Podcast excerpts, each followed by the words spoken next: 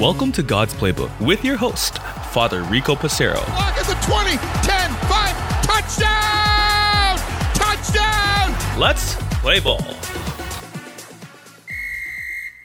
Hi, friends. Welcome back to God's Playbook.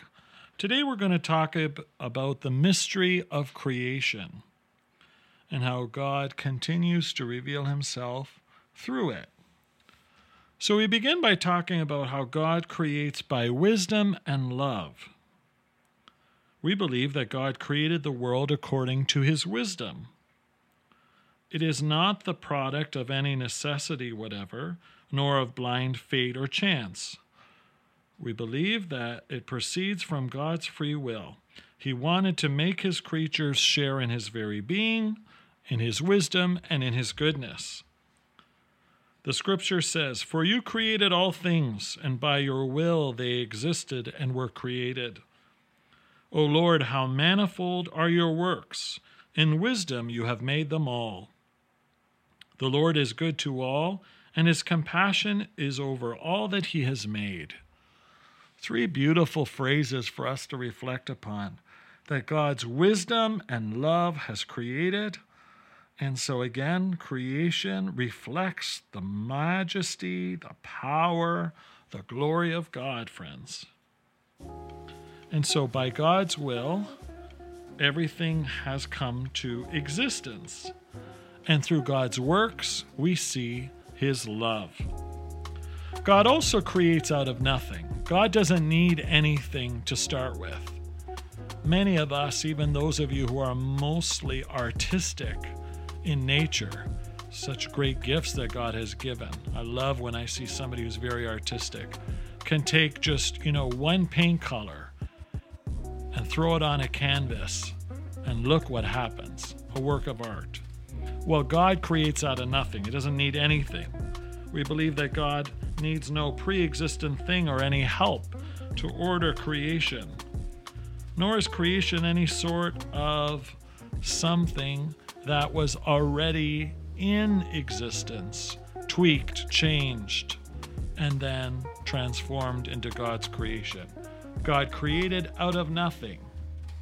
The only thing that was, is, and always will be is God Himself, the Alpha and the Omega, the beginning and the end. So when we believe that God created out of nothing, we realize that, again, He is without limits. If God had drawn the world from some pre existent matter, what would be so extraordinary in that? A human artisan makes from a given material, the Catechism says, whatever he or she wants, while God shows his power by starting from nothing to make all that he wants. It's glorious when you take something out of nothing. He created humanity out of nothing. He created the sea out of nothing. He created the Milky Way out of nothing. Think about that implication, friends. Scripture tells us faith in creation out of nothing is a truth full of promise and hope.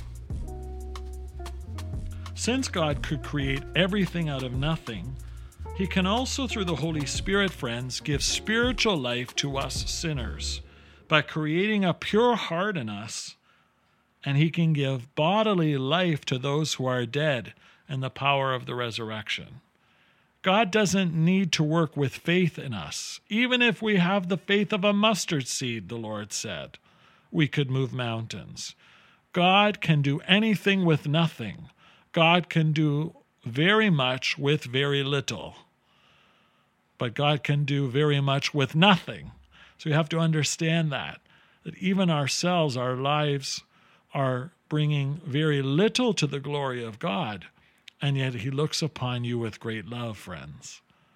So you think, I'm just one of seven billion people currently breathing oxygen on the earth. How can God really find joy in me?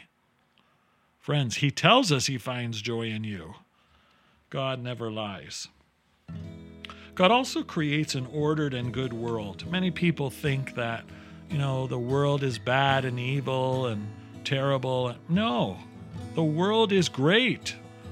The world is beautiful. The world is glorious. Why? Because it is God's creation. Now, are sin and evil in the world? Absolutely. Is death in the world? Sadly, it is. But that doesn't take away from the beauty and the glory of God. And the Psalms remind us of the glory of God as we've been using the Psalms so far at the end of season one of God's Playbook and the beginning of season two here. We've been using the Psalms to remind us of how great God is. And this week, the power of creation to remind us of how great God is. Friends, God also transcends creation and is present to it. So even though that God is outside of time, he transcends creation in order to be present to us. Indeed, God's greatness is unsearchable. But because He's free and the sovereign creator, the first cause of all that exists, God is present to us in our inmost being. In Him we live and move and have our being. This is one of my favorite lines in one of the prefaces. In the words of St. Augustine, he says that God is higher than my highest and more inward than my most inward self. These beautiful words of St. Augustine remind us of this idea of understanding our own awareness of self and this awareness of God that is much greater. Finally, friends, God upholds and sustains creation. It is because of Him that creation continues to exist. If God wished creation to no longer exist, all He has to do is to stop thinking of us. If He stopped thinking of any of us, we would cease to exist. So every single day when we wake up in the morning, I pray that some of your first words, if not your first words, should be, Thank you, Lord. And this isn't just for old people to reflect upon in case, you know, this is their last day. Myself as a 40 year old, you as a five year old, you as an 80 year old, each of us should be saying, Thank you, Lord. Today is a gift from God who upholds my life and sustains creation by his almighty hand, by his will. For you love all things that exist and detest none of the things you have made. For you would have not made anything if you had hated it, O God. How would anything have endured if you had not willed it? Or how would anything not called forth by you have been preserved? You spare all things, for they are yours, O Lord, you who love the living. The beautiful words from the book of wisdom. They remind us, friends, of how great our God is.